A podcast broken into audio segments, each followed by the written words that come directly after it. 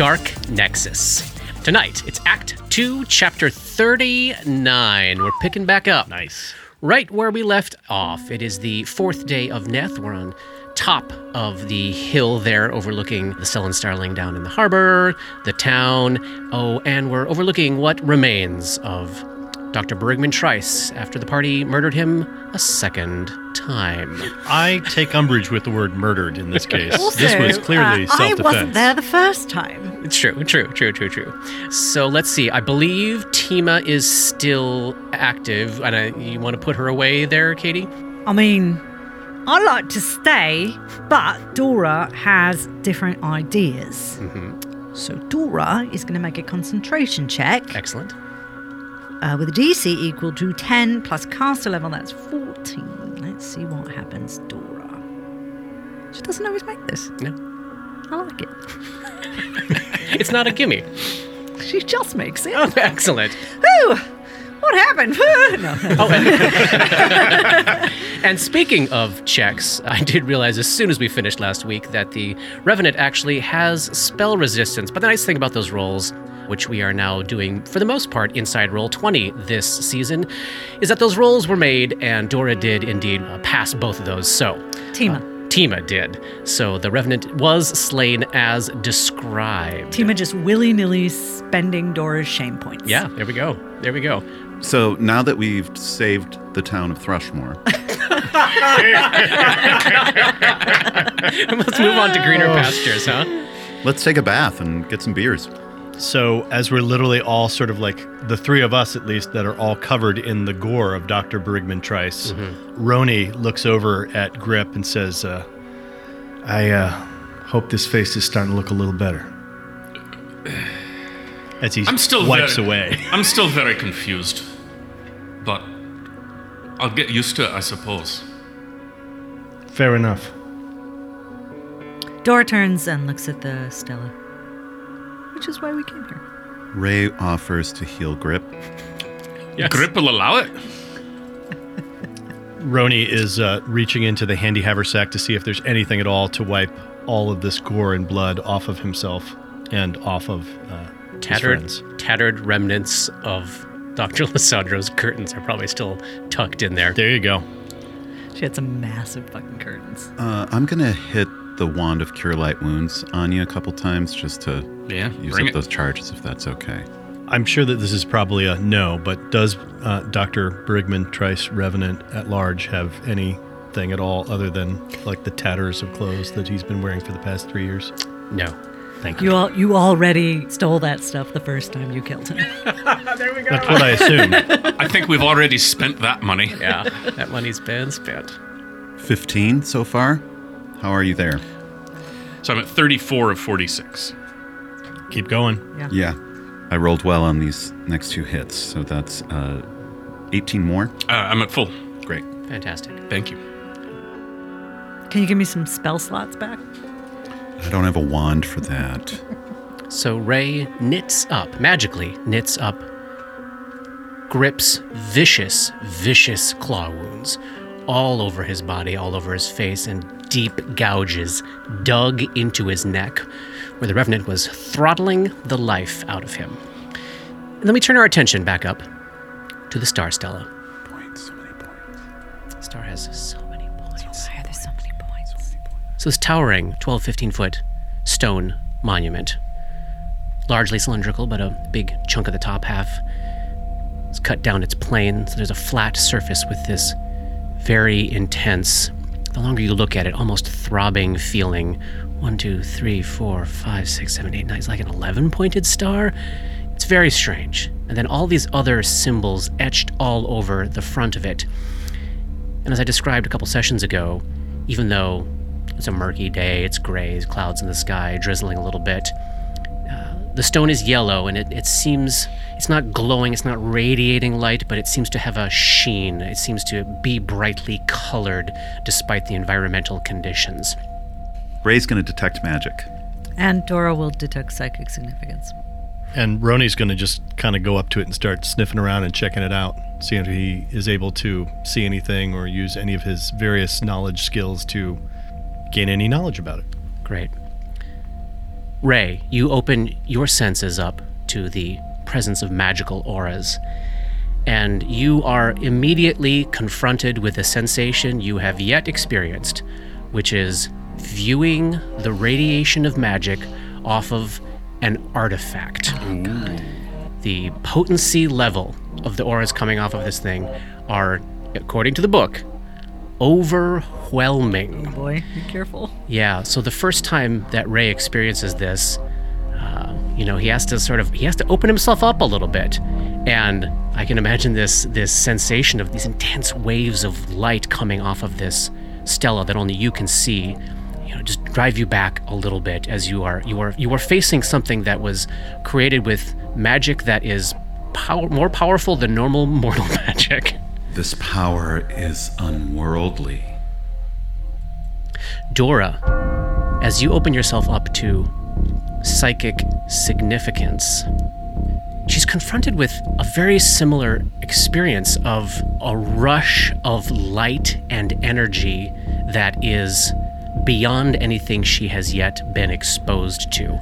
And it's a different you know you're you're detecting different kind of energies. And i think what you are feeling off of this is the sheer psychic weight of the number of people to whom this represents significance and the number of unknowable, incomprehensible alien minds that may have also experienced some degree of significance, connection, etc. with it. This ain't from around here. Sure doesn't feel like it. Do we know, do we have a sense of what type of stone it is? Is there a planes check to be made on it? Let me tell you about checks. Yeah. Uh, Robert, let's come back to the question about the stone after I finish these. Remind me about it. Yep.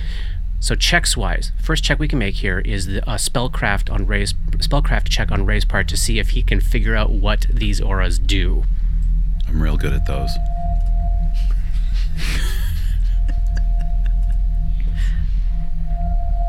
I rolled an 18. Ray can't even begin to process how he would understand what this thing does. He it's it is pure confusion to him. You know, I mentioned I think I mentioned the first time you detected the aura on Red Destiny. Like like Ray noted that as like, whoa, that's uh that's an incredibly potent magic item relative to all the shit we're we're you know walking around with.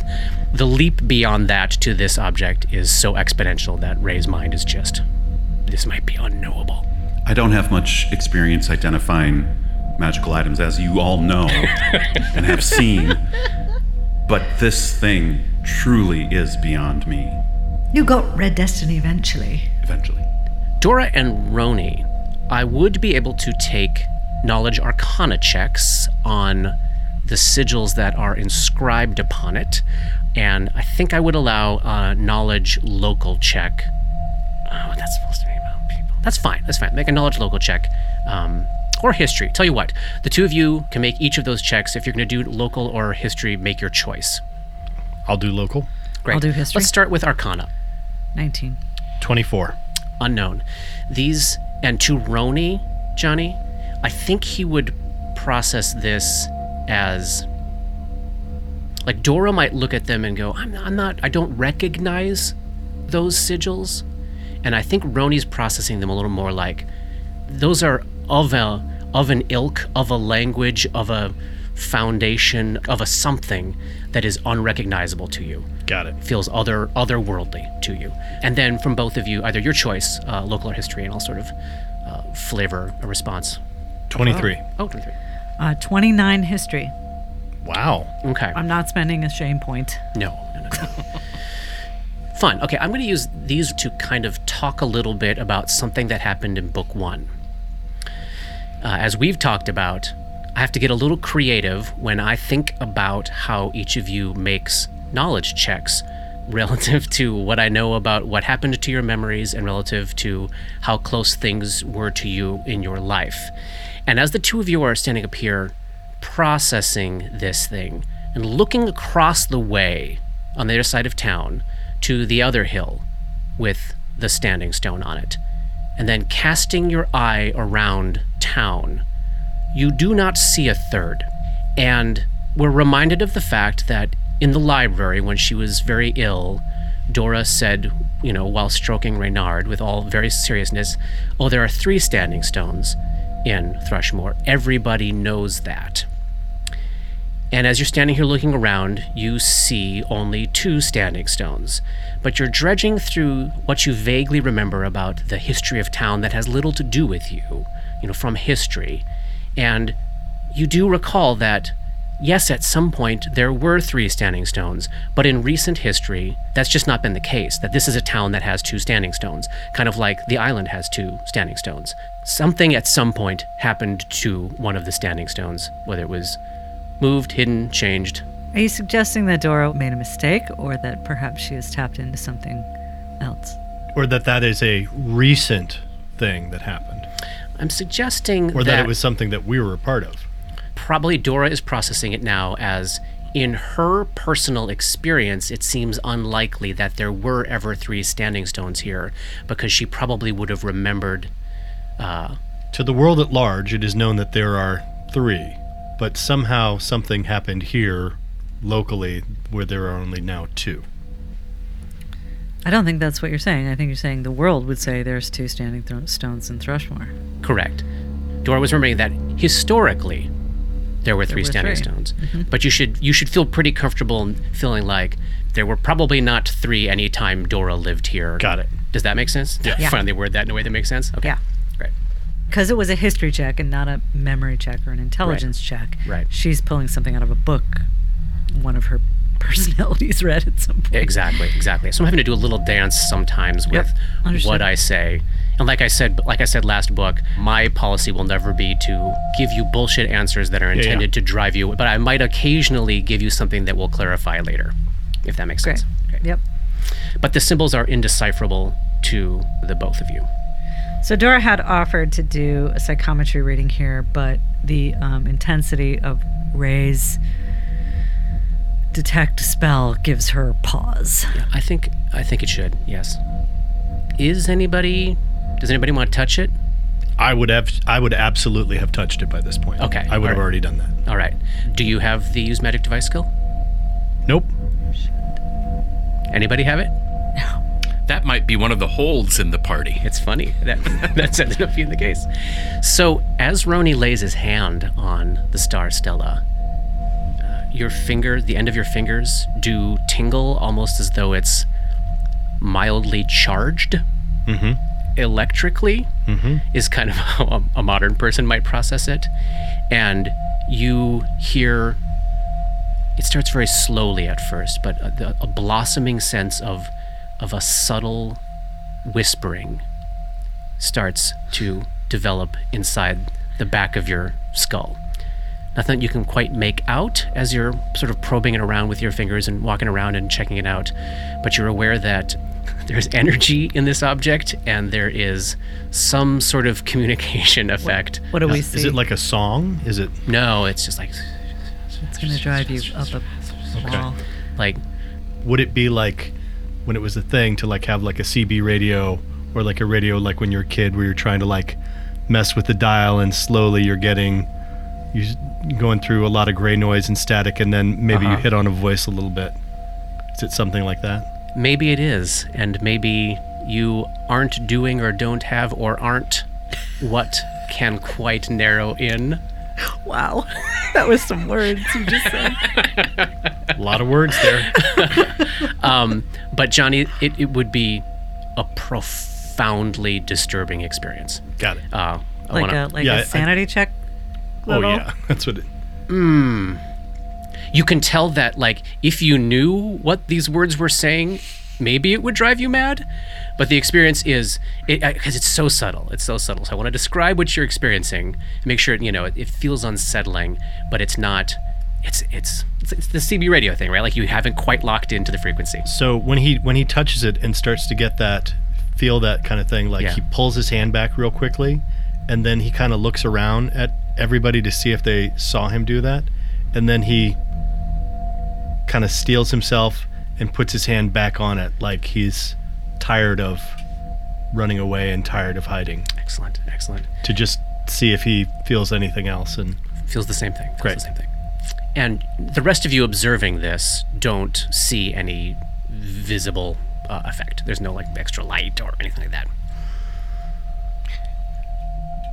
Do we? Uh, is it? Is it mundane stone that this is made out of? Thank you, thank you. I don't know stone, but as you look around the area and you you know you passed all those cliffs on the way up, whatever the prominent stone of the area is, if it's sandstone, whatever it may be, it looks as though it was made here. Okay. That it Ah. it comes from the stone of the area. Gotcha. And even though it's a weird ass color right now, the quality of the stone feels uh, feels local. Okay. Can I make an engineering check to figure out how hard it would be to break this thing? DC 1, wicked hard. Not that I'm going to, but he's just looking at it and wondering about that. I don't think you need to make a check. Like assuming, like take out, take take out the supernatural and magical component. Mm-hmm. You get a hammer, a chisel, you get a sledgehammer, you get a whatever. You could probably smash it down. But you know, as a group, processing what Ray learned about the fact that it's an artifact. Oh, knowledge arcana check. All right. 21. That'll do it. As Roni's pondering this question, he does recall that if it is indeed an artifact, as Ray says it is, that artifacts are uh, almost across the board completely indestructible, except for one specific thing. Think about like the ring Yeah. in Lord of the Rings. Like if you drop it in the volcano, or as man, then then it'll It's be probably not a hammer and chisel. probably not a hammer and chisel. Got it. I'd love to read. I'd, I'd love to read to you what it would take, but we don't know that yet. Is it the same yellow as the city in the prologue? One hundred percent. Hastur yellow. It would feel. Is that the name of the crayon? Ha- Hester Yellow. The king and Hastur I yellow. I like this though, Katie. I like this. So, pondering that question, as you do all look at it, I think each of you, in your own way, in your own time, would start to feel like Look at a mask as, sewn I, to our as I think about what I saw in that vision of that city, this would feel right at home there. And maybe even start to question did I see them there? I'm not entirely sure. Are they there and here? Maybe. Yeah. Is, and is this a thing you think you would all be talking about? Yeah. yeah, we are so, on a large hill, yeah? Yeah. So can we look down into the town from here? Yes. Does the layout feel at all familiar from that? No, but I I'm glad you, you used a word layout. Mm-hmm. I'm going to piggyback on. As you all start to talk about this experience of like, yeah, this thing feels right at home with what I saw. You do all come to the discovery that you did not all see the city in the dream in the exact same way. So like Ray We're not on the same floor plan. Right, like Ray talks about, oh, I went this way, and then I saw a wall, then I did this. And in Dora's memory, was like, no, there was just this body behind me, and then I went this way to an alley where I eventually found Gull, but Gull described going this way, and you know, Gull threw a thing into it. He threw his torch into the t- a tall building right beyond the uh, Tatterman. Well, there was no tall building there. Grip is thinking. Like on that side, there was just like like a one-story shack. The tall buildings were behind me. Because when we were nine, we were all in separate places. Maybe so. Hmm. Maybe so.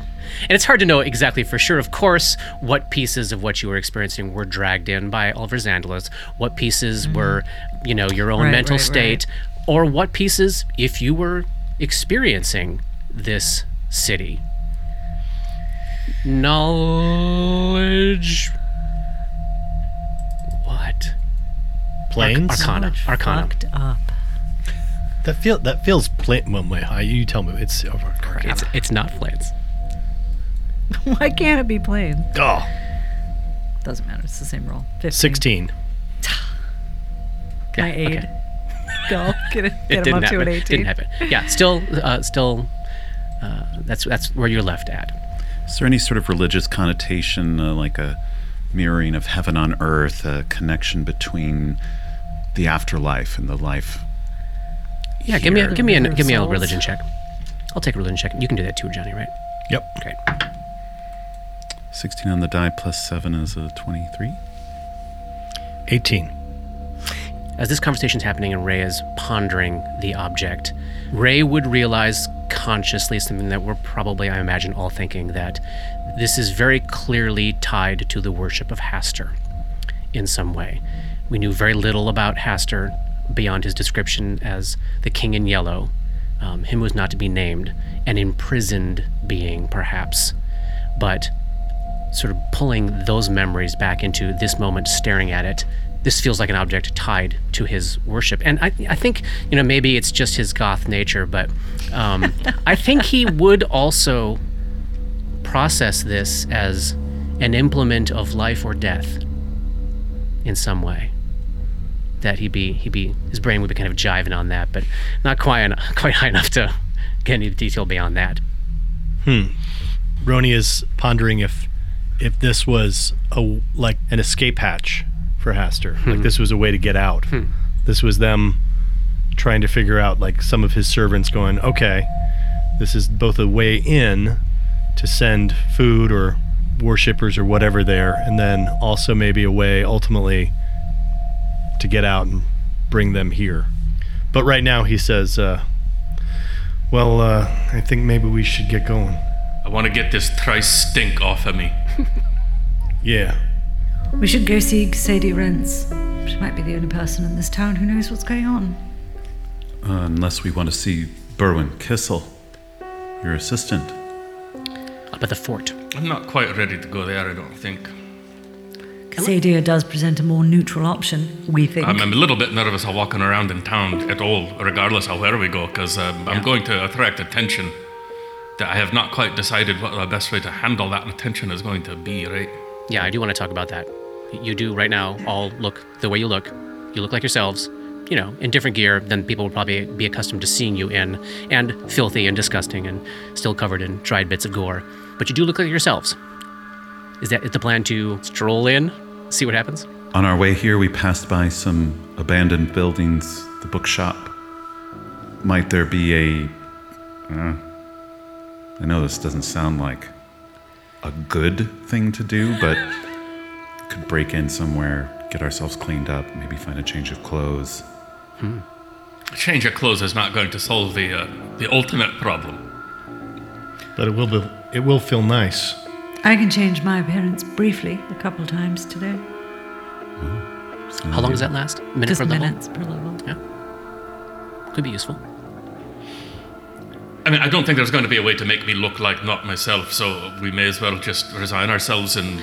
Well, we should talk about what we might say if confronted.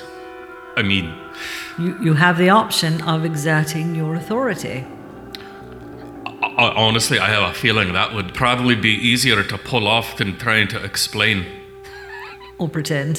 what everything is. What is like, oh, I'm not the person I was. Well, of course, are they going to fucking believe that shit? I don't know. Simply trust me. Ray, So it might be good. I'm sorry to interrupt their son, but it might be best for them to think I might just hold off and put my fist through their fucking face, and if it gets them to leave us alone. Indeed. However, that might make them not willing to talk to us and give us quest- uh, answer questions that we want answered. Right?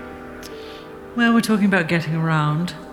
I think between the two of us, Grip, we could uh, put off a pretty intimidating aura and uh, can at least make our way from one place to another without being harassed by regular town folk.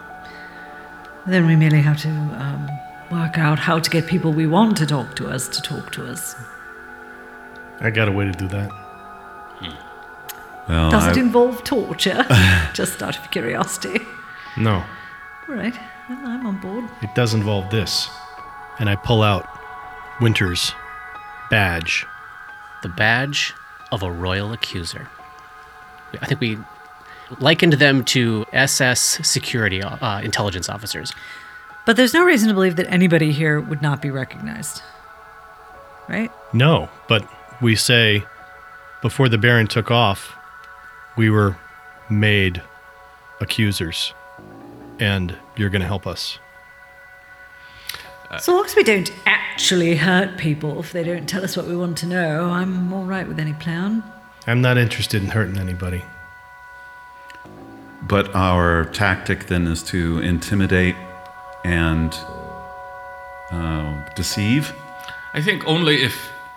Uh, let's not just walk right in and start, you know, throwing See- it around. let's see but how we're if we are if we are accosted, if we are approached, then I think that I think I think we're going to be more efficient, more effective, rather, with a stick than we are with a carrot. We don't really have any carrots anyway. No, I would love a carrot though. I'm starving. Not on your filthy sack. We got to figure out what to do for all those people in the boat. Yes, about that.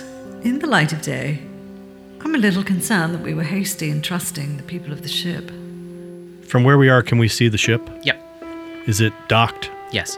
Does it look like it's getting ready to move away or in any way, looks shape, or exactly or as you left it. At this point, because you, you know the flow of refugees was still going deep into the morning, so you're probably seeing uh, a bunch of people up on deck, maybe stretching out, wa- you know, washing off, uh, breathing the air that's not filled with fog and ghouls and stuff. Things look pretty calm down there, even to Dora's eye. form? You have fair reason to be paranoid. Where is Rent? I will put because it would be dis- it would have been described to you easily by Captain Freeling. I will put the Sleepless Agency on the map for you. Boop. Everybody see it? Yep. And where would the uh, the smithy be? Binter's Smithy is to the west of the other Stone Stella Hill. I'll pop that on the map for you. Let's see what else would be prominent enough that she would have told you. Well, she would have told you it's. She would have easily been able to tell you where the Pharasmin Church is in town, kind of directly south of the smithy. You can see it right there. It's called hmm. the New Chapel. There is an inn in town called the Silver Wagon.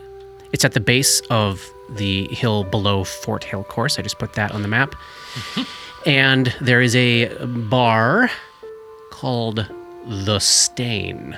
And that's on the west edge of town. That there. is the best named bar I have ever encountered in the game. I'm willing to bet that I probably am like a part owner of that or something.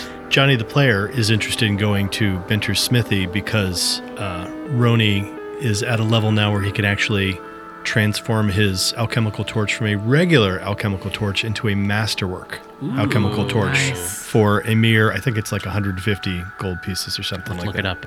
Do you want to go back to the to the Starling just to check it out before we do anything else? It seems to be something that you're hinting at, Katie. You know, you can go back there, detect thoughts, ask for any sort of credential Where's your credential? other than Dabwick's. We also talked about about, and once we do that, we could say, and maybe to here's some money to to- go and get some food for everybody, kind of thing. If we want to do that. You could pop off a quick detect thoughts. Yeah. That, that's sort of what I was thinking. Um, You no- mean like the 40 gold pieces you have on hand or something? That's what Yeah. you're thinking? Okay. Yeah. Uh, how about we go? We do a quick check-in at the Starling. Give him some money. Dora Detect does thoughts. a detect thoughts, and then I, I think before we try to accomplish anything, we should see if we can get a room, and we, those of us that are gory can at least clean the gore off us because uh, I would. So now that you're on top of this hill, you can look down, like sheltered in the nook at the base of the hill on the south side. There is an actual stretch of beach down there. It's not too too far from the ship. It's just out of view from the ship. But it does look like there's a place like a sheltered area down there. If you simply want to go down, clean up in the lake, wash your clothes, that that's easily doable. I think we should just because it might be weird if the four of us go and book a room in town. Yeah, They might be like, true. why don't you just go to where you live over at that place that we don't know what it is, you know? your home is right yes. there. You can literally see it from here. Where do I live?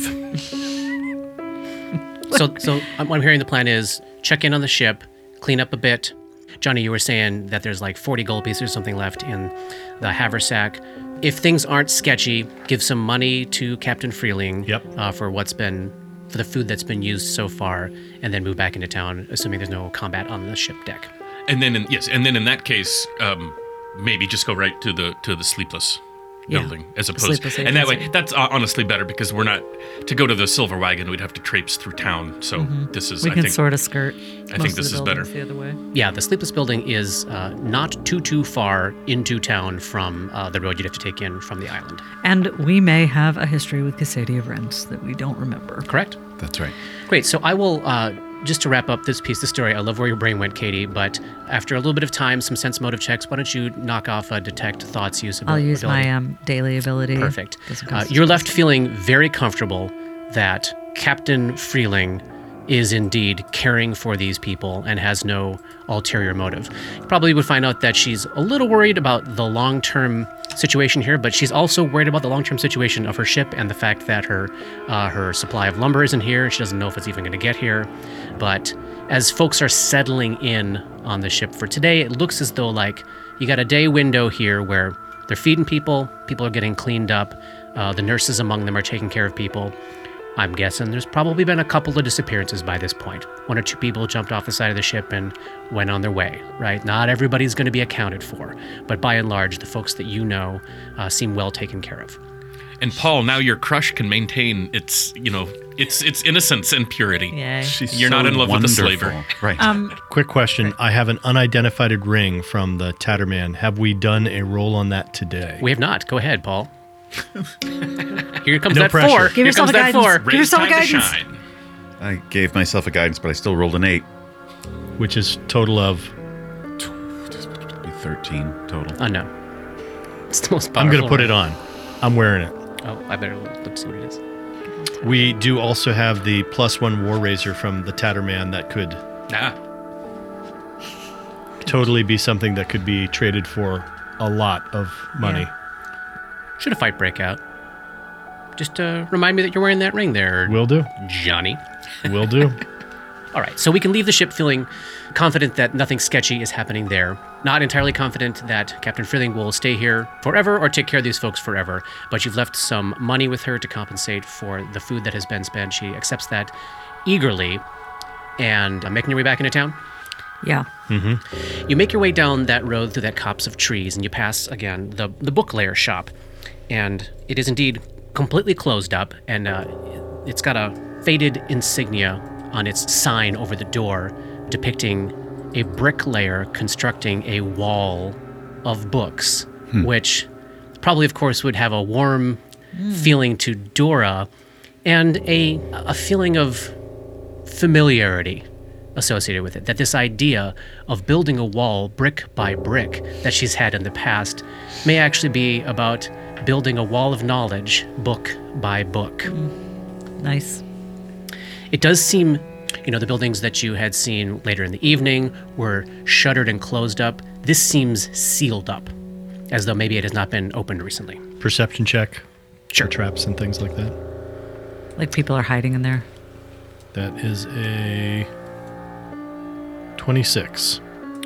Uh, yeah, as you're sort of uh, checking it out from the front as you're passing, looking around, you know, peering in windows and stuff, no sight of any traps. And as you get sight of the interior of the shop through maybe a little crack uh, in a in a in an old shutter on the outside, you see what was probably at one point a very cluttered bookstore based on the number of shelves and tables you see that clearly at one time held a lot of books based by all the the dust rings like where the mm-hmm. books had been though it's mostly empty right now and there's a lot of dust in there and cobwebs in the corner it looks it looks pretty run down unused Disable device. you can break in Yep, 26. all right, you're in. It is empty and abandoned. There's some books left lying around. Without making any rolls, you could tell probably the least valuable of whoever's stock this was. Psychic significance. Yes. As you open yourself, you get this feeling of being surrounded and enveloped as if this location, this business, this choice of a life was deeply, deeply significant to somebody. It's got the psychic feeling of a first generation small business owner who succeeded where everyone told them that they were going to fail. That kind that kind of sense, if that makes sense. But now it is empty and abandoned. Toss the place for anything. Detect magic. Uh, no magic, nothing of value to find. Notably, Johnny, as if it had been cleaned out. Okay. Okay. But at least a place for us to that's off the ship if we want to go someplace. It's a place to go. Absolutely, and it is here. it is, you know just outside. Again, it's like on the island side of town here, a little out of view of the downtown area. Continue on. Yep. So we've at this point we've gotten ourselves cleaned up so we're not Yep. covered in gore and Not stuff. Not covered like in gore. Great. Continuing on into town, the map that we have here is beautiful, a little representative, but you can kind of tell as you'd be winding through the next turn there, you see what is depicted as a small outcropping of smaller buildings. And then off to the left there, that looks like a more rundown neighborhood, and it seems a little dreary down there. As you pass this cluster of houses on your right, you do see for the first time something that Captain Freeling had described to you. You stumble across your first mural. Chalked on the side of the wall of one of these houses is this incredibly elaborate, like eight foot tall, covering the first floor of the house, wrapping around the corner depiction of a representation of something that would feel right at home to you with what you saw in that first nightmare, hmm. this same city. And it is done in a combination of black charcoal and yellow chalk. And it is spectacularly done. And, you know, the, today it's raining. Is it done as if by the style of Xandalus? Or Matt Wahlquist. We love your art, Matt. We do. No, you would not feel like, oh, Xandalus did that. Okay. You would feel like an artist almost photographically captured what it's like to look into this city. And this one, so it's raining, it's drizzling a little bit, so it's probably also running, like the charcoal and the chalk is like running down the walls, so it looks like the city is melting. Mm-hmm. And as you catch sight of this the first time and you look across the, the, the street down into this more rundown part of town, you do see on like every fifth building the signs of another image similar to this. Great. Awesome. How encouraging. and not magical in any way, shape, or form. Oh, they do not register as magic, and they do not register with psychic significance. Hmm. You head down past this group of houses to a stone bridge going over this part of the waterway, which at this at this part of town it would look like a river, as you can see on the map there, mm-hmm. even though it's just you know the lake itself separated by island and shore. But it's there's a nice like runnel of water through through this part of town that, that is left with this feeling of, of a river. And this this bridge is big enough for boats to go under it, so it's kind of a, a tall, arched, kind of gothicy stone bridge that lands at the other side, right at the base of the fish market, which is where you saw glowing Jenny and uh, the guard kind of like looking sketchy out there Yeah. uh, the other night. Uh, heading over the bridge.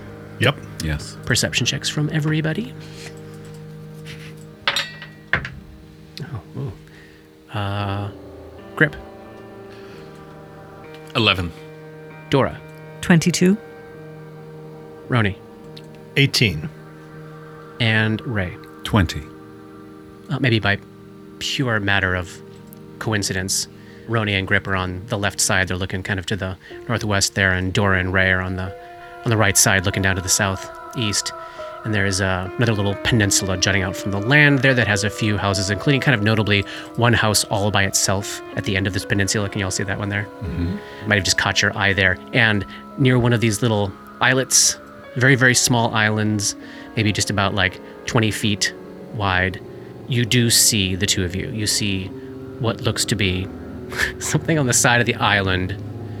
It's kind of scanning the area, looking up to the hill where you just fought the Revenant, and looking around. And you only see like the top of the head, so they're they're underwater. Mm. And I'm sorry, we, we are on the bridge. You're on as the bridge right this, now. Okay.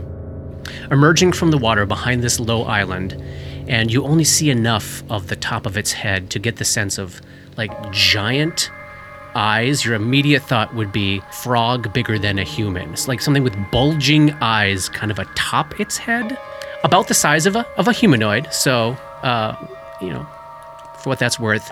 And you just briefly catch sight of this thing with bulbous eyes emerging from the water, scanning the area, very specifically scanning the Star Stella Hill, and then shloop, dipping back into the water.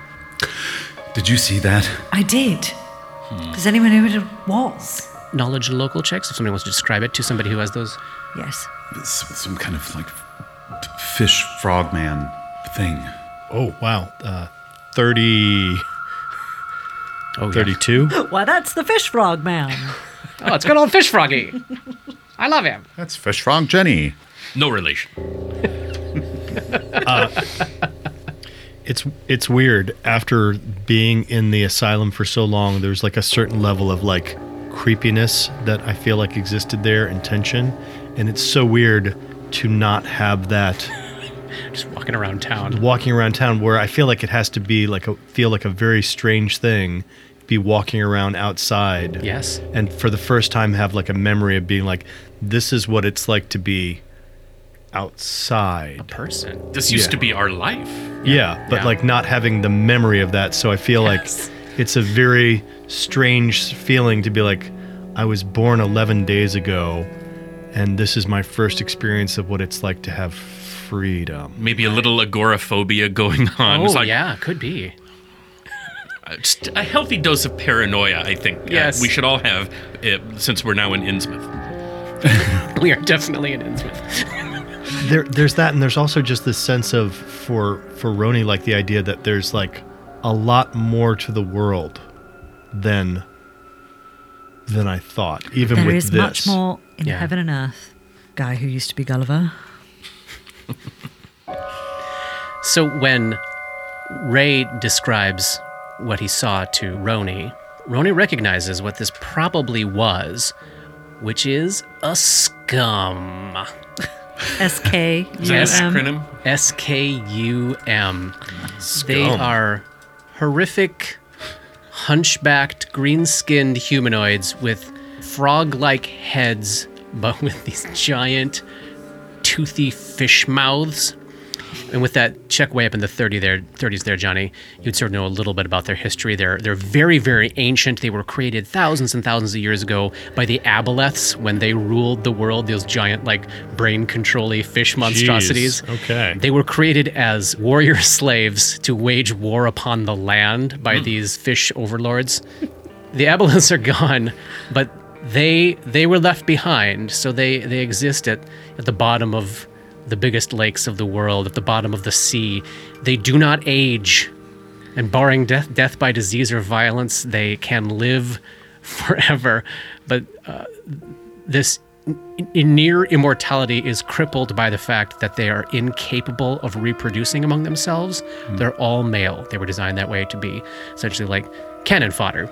So they are they take out their rage and horror with their painful bodies and their never-ending lives by enacting hard. Great. That's what you're Toothy fish mouth. Toothy fish mouth.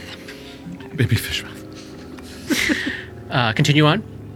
Yes. I mean, sure, it's just a Just one more thing. Skum, whatever. adding adding Johnny to your sense of growing dread around each corner as you are in a larger space, but uh, things are going to start to start to see some weird shit. So we're gonna veer to the to the right off the bridge, right, and like, take that side road and avoid. Yes.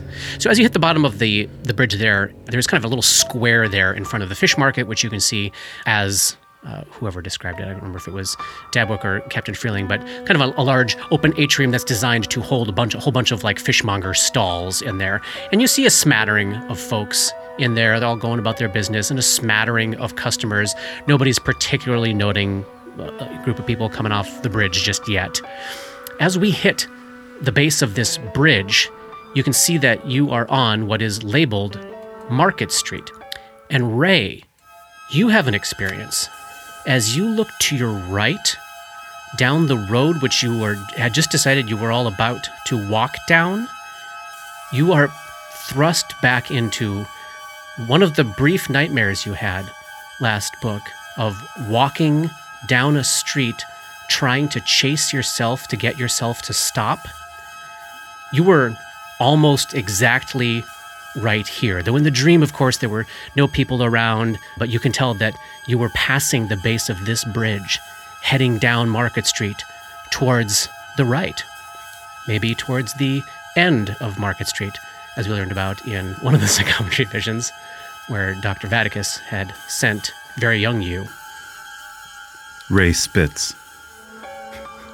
So this house is the one at the end of Market Street. Don't go down there.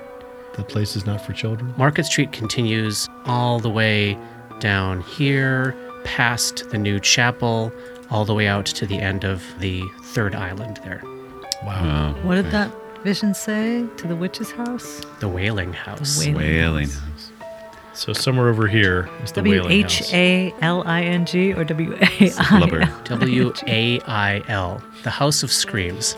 Not the house where they catch fish. No, not the fishing house. The Screaming House. Come on, what AP is this? Continuing Are Continuing there on lots our of way. people out and about near the fish market? I'll say this. If you decide to go left, like towards the fish market and up that way, people will be unavoidable.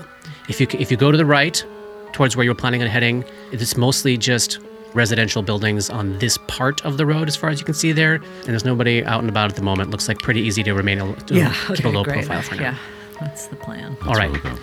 We make our way down to the Sleepless Building. It is a fairly large, two, like legit full on two story building. You know, as you're seeing a lot of these buildings up close, a lot of them have have a roof that is so peaked that it seems to be two stories. This building is actually two stories with a high peaked roof above that. Quite large. And it's all black, all black with red with a red roof. There is one door on the ground floor and it is closed up and the shutters are closed on the building. Shall we knock? Bang, bang, bang, bang. Who is it? Sounds like a young woman's voice. My name is Dora. Looking for information about what's going on in Thrushmoor. There's a you hear the unlocking of many locks on the inside, and the door opens to reveal a young human woman, baby face, probably in her early twenties, but could play a teenager in a John Hughes movie or something in, the, in the 80s. You know what I mean? Yes. Um, so she looks quite, quite young. Dirty, wavy blonde hair, and she she's got a dagger in her hand, and she's wearing leather armor. She looks up at the four of you. Holy fucking shit! She closes the door, and you can hear her scamper back. And that was in response to seeing. Now, this wasn't just a grip, this was oh, seeing Grip and Roni. She moved quickly. You didn't hear the door get relocked. I'm gonna open the door and step in. I'm gonna let them go ahead. Who's following right behind Grip? Me. And then I suggest Dora first and me in Mommy. the rear. bringing you to a new map here. Grip pushes in the door behind the young woman into an open office space that looks exactly like a Renaissance era detective agency should look.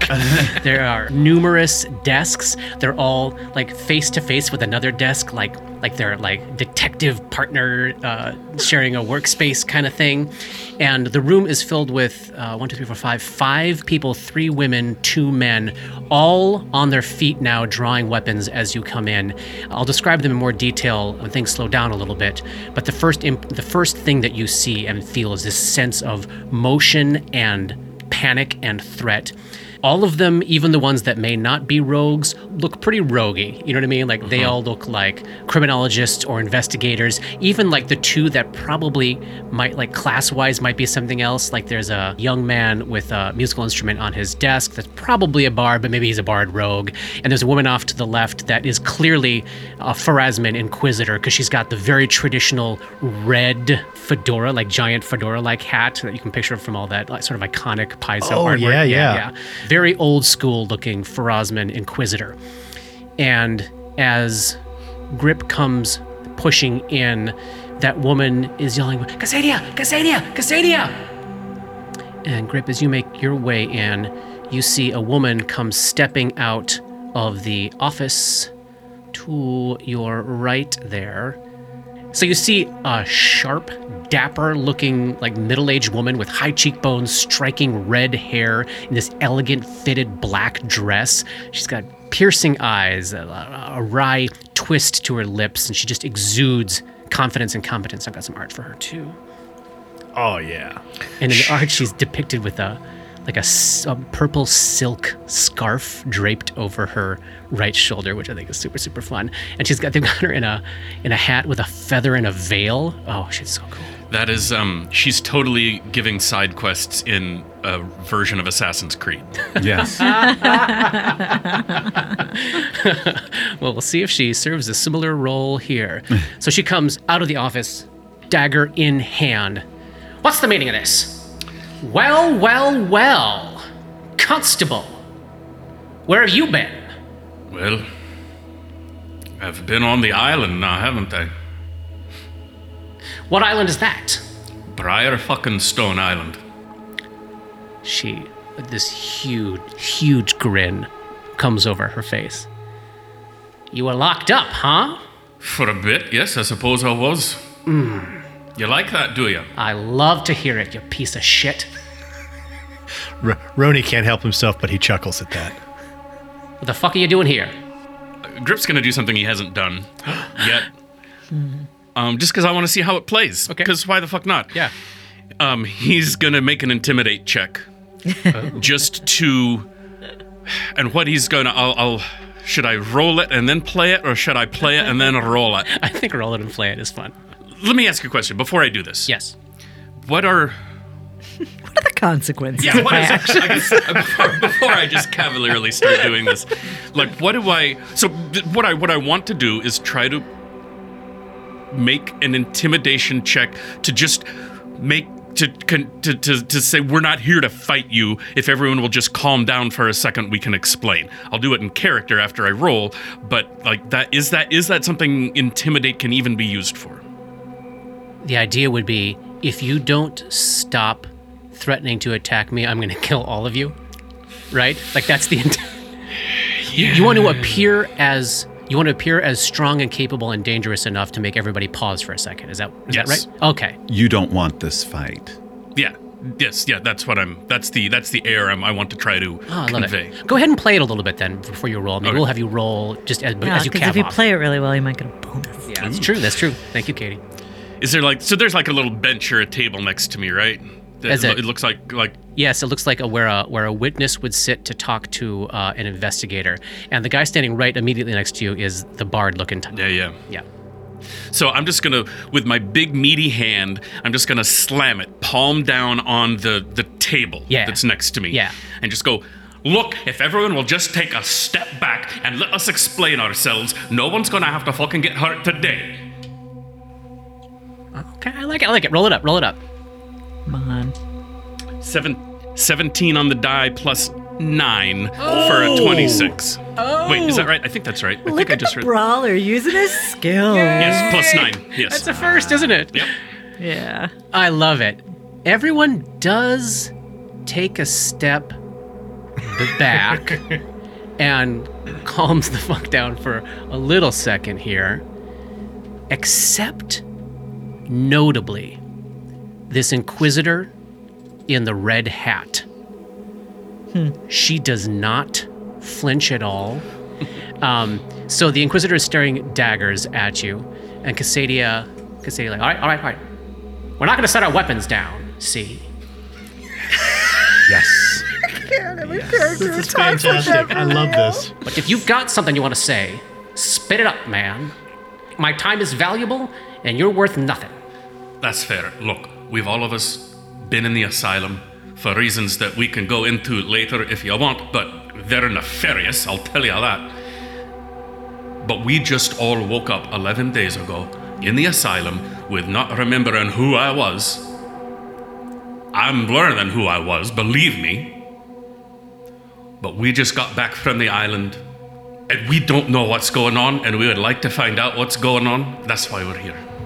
We would like to find out what's going on. Are you curious what was going on at the asylum at all? I know you know something was going on. Bring your face over here, big boy. All right. She's been watching you very closely as you talk. So as Grip makes his way over to Cassadia, she reaches up a hand, kind of takes you by the chin, moves your head to the right, moves your head to the left, stares deeply in your eyes. Makes a sense motive, Jack. Huh. What do you know? If what you say is true, I'm going to ask you to submit to some mental probing. Is that acceptable to you? Actually, I think that would be fascinating, and I think it's a great idea. See what you can find out in there. Okay, now she's she's looking over at the others at this. Who, who was it? So I think maybe it was Captain Freeling who expressed shock at hearing you ask if you could do something. Like they're all responding notably to uh, you going along with things, asking if you can do things. Like they're they're responding very noticeably to that. She says, "All right, well, sit down there. Uh, Shevin, come over here." Uh, Shevin is a dark skinned, jet black haired, beard, devastatingly attractive half elf guy. I can tell from the token that he's very Yeah, attractive. He's a he's a good looking fella, and and he says, "I'm I'm gonna do this." Have at it. He casts detect thoughts. Do you want to just submit to it? Yeah. Okay. He scans you for a, a few seconds there. An action that you are all sort of used to seeing Dora do, but it is noticeably different. You know, he has to actually incant. He has to reach into his like spell component pouch, pull something out. He gestures with his hands, says some arcane words, and then he gets that same look of focus that Dora gets. But he's got to go through a whole other set of uh, uh, rituals in order to make this happen. So you you feel something knocking around in there for a little bit, grip, and then he takes a step back with kind of like a well, holy crap look on his face, and he gives a nod to Cassadia, and she says, "Well, what do you know?" Eleven days, you say. Whereabouts? I. Tell me what happened. I don't need to recap the whole thing. What's So- what's the sh- what's the short version of this? Um, short version, we. Similar um, to what we said on the dock. Yeah. Yeah. Yeah. Uh, yeah. Great, great. Well, we haven't heard anything about trouble out on Briarstone, but it doesn't surprise me the way everything's fallen apart around here. What exactly is happening here? Well, people are disappearing. Been disappearing for quite some time, including you. And she looks over at Roni. She's been kind of avoiding your eyes, and she finally looks into them, narrows her own eyes. Even you. Nice to meet you. The name's Roni Stoicha. Of course it is. What is what will it be next week? Dog boy? I don't know. I keep learning new things. I need just a second here to feel the feelings that I'm feeling, because see, this is incredibly wild to me. Whew. Whew. Just Sorry. out of curiosity, what uh, what name do you know him by? Oh, it's a different one every week. Yeah, the thing with him is, you call him a name, he kills you. You can refer to him as, you know, various monikers he allows on whatever given week, all some sort of variations on animals. Hmm. Well, we're all of us riddles wrapped in mysteries, aren't we? So, what are you doing back in town? Trying to figure out what the fuck's going on. I mean, if I'm being perfectly honest, and I may as well, because you can read my thoughts. I'd kind of like to kill Count Lowls. But other than that, we want to try to find out what has happened to us and get our fucking lives back. Are you searching for the missing people? And also, there's a whole lot of people on the ship that need some help. Okay, so we filled her in on the situation on the ship. Great. She gives a nod back to the woman that has not yet been described, who is a halfling. Again, another disarmingly attractive person, young halfling woman, piercing eyes, long black wavy hair. He says, Lucky, make a note of it. If to send somebody over to the ship, see what we can figure out. Who was the other sleepless agent? Didn't we? Did we I don't meet? think we an- know one. We didn't, to the best of our knowledge, we didn't meet when we We just, just found, found the, card. business card for Business card. That's Cassadia. it. Okay, thank you. But you did know another royal accuser. Is that what you're thinking of? Am I thinking of? Is that Winter? Winter's, Yeah. yes, Winter's partner. Winter's partner, who we don't we don't know who that is. Like that's not someone we met, right? You know the name, Omari. Okay. So your plan is to just come right back into town and pick up as if nothing happened. Is that what I just said? I know I'm not very bright, but I do not know. I think that's what I just said. Do you want to do some actual good around here? Is that what you're saying? I'm not opposed to it. Huh. What about you, lady? She looks at Dora. Yes, I would like to do some good around here. And you? What was the last time? What, what was the last one? Digger? Digger? What's, what about you, Digger? My name's not Digger. It's Roni. Roni Stoicha. You can call me that. You want to do some good around here too? I want to try to help the kids and the people that are left on that ship that were in that awful fucking hellhole that we came out of. I can tell you that. How much good? That sort of depends. But I'm not out to get you. What about you, Vaticus? We didn't come to take over from where we left off. We came to save ourselves, to save the people we brought from the island. And now we find ourselves with whatever's going on around here. So if there's anything we can do to help as we try and get our revenge on Count Lowls, we are here to help. What can we do? Does she not recognize Tima? She does not seem to. Okay. She does not seem to. No. Great. Yeah. She does recognize Ray. Obviously, she Yeah. recognizes everybody else. Yeah. All right, so you want some information. We got a lot of stuff that needs doing around here. Because as you've probably heard from the captain, everybody's gone. Count's gone. Magistrate's gone. Idiot. The fort, keeping it closed. The jerks left left their left their posts at the militia. Priest is gone. We're doing the best we can here to organize things, hunt down what we can, but we're stretched incredibly thin here, see? Crack yourself up. Oh my god. This was you did this to yourself. Yeah, yourself. this is your own. Yeah. This is your own whole. High waisted, fast talking. Oh, wow. Uh, okay. I love this. This is so awesome. Yeah, this is great. All right, if you want to do some good, real good around here, you want to do something that I don't have time to do. Well, we're working on dealing with the folks on that ship, which probably need, we're going to probably need your help with as well. Did they mention on the ship that they're saying that the witch is back? Yeah, I mentioned that that might be the case. I don't know how to feel about this particular rumor because, see, on the one hand, if it's true, well, that's really awful and we're all fucked. But if it's not true, it could be a colossal waste of my time and resources to track this down. Now, I got three guys, three guys over at the fish market talking about how they've seen her cave up the shore. You got a little time later today? You check this out. Let me know for fact if the Briarstone Witch is back or not. I don't. I don't intend for you to, to take her on if you. She's there. Then we're all. Then we're all. We're all out of here, right, gang? We're all out of here. But if we can put this rumor to bed and get people to know they don't have to be scared about the witch, it might get a few more people out of their houses and maybe trying to talk to their loved ones who worked up at that fort, who are on staff formally at Iris Hill, who've all been laid off. Maybe, might get folks to organize a little bit more, take some action. Is this something you can do for me? Yeah. Yes. It sounds right up our alley, actually. Have you noticed the skum in the water? We're getting reports of fish people. I've not seen them with my own eyes. We Oh, saw they're there. them off the bridge on our way, on our way over.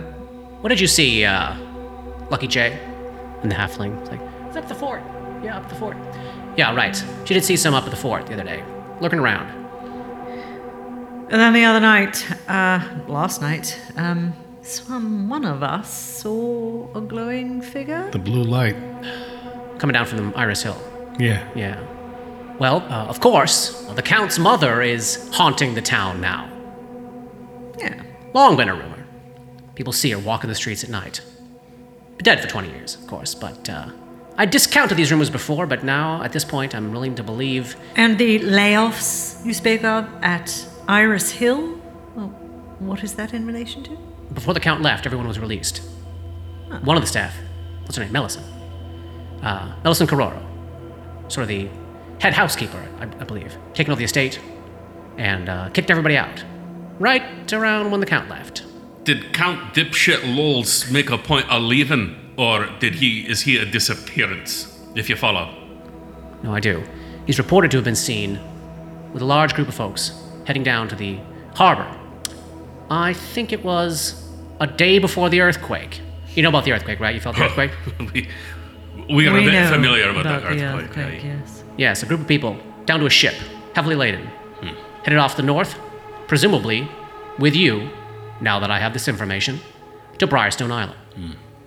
Never seen again. I got a question for you. Who are my people? Roni, I don't know how to tell this to you. You killed people that asked questions about you and your background. You told nobody nothing. Except for this guy. She looks over at Grip. A couple of dipshits over at the stain. I don't know your people. I got a feeling it's Riddleport that you're from, but uh, not entirely sure about that. No, that. I meant who worked for me here. I'm not asking because I want anything from him. I'm asking because I want to be prepared. She nods at that.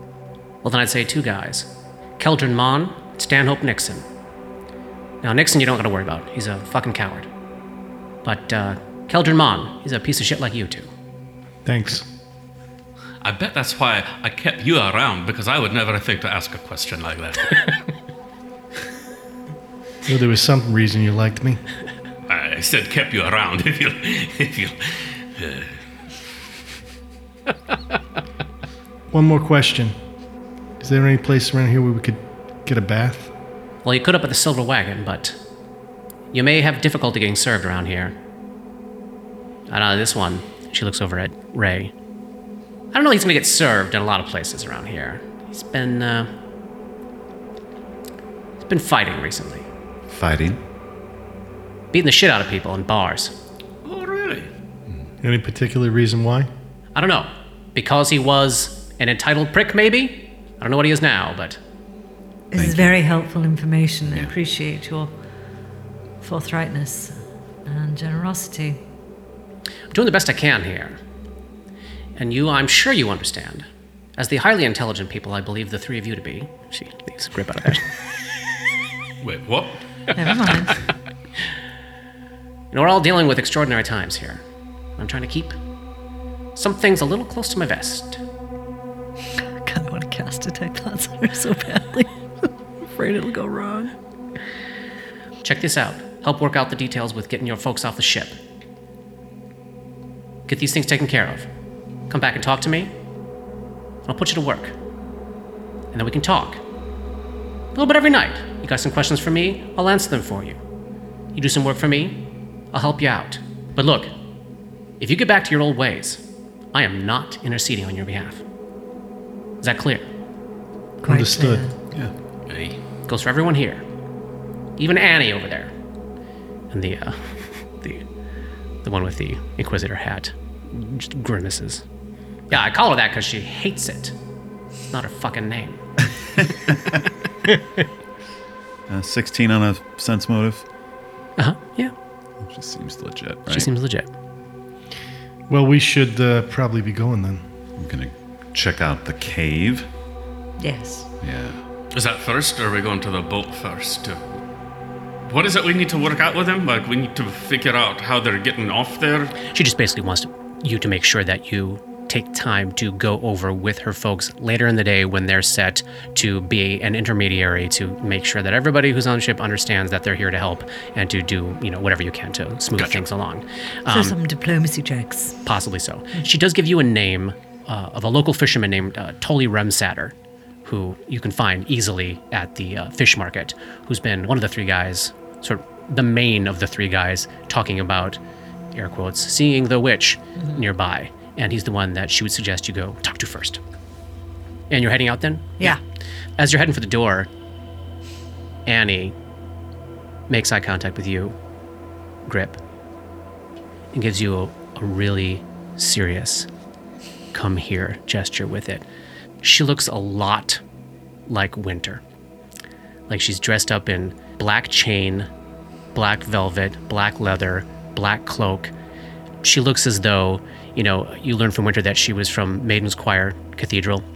Like perhaps someone who served there as well with her. Uh, so she, ge- she gestures for you to, to approach her. Do you do that? Uh, yeah. Okay. As you walk over to her, she's looking up into your eyes. She casts her eyes down on the armor you're wearing. she casts her eyes on the cloak that you're wearing. And her face just goes Oh shit. fucking dead. shit. I just remembered what I'm wearing. And she says, I know what you did. And that's the end of chapter 39. Oh, she doesn't know shit.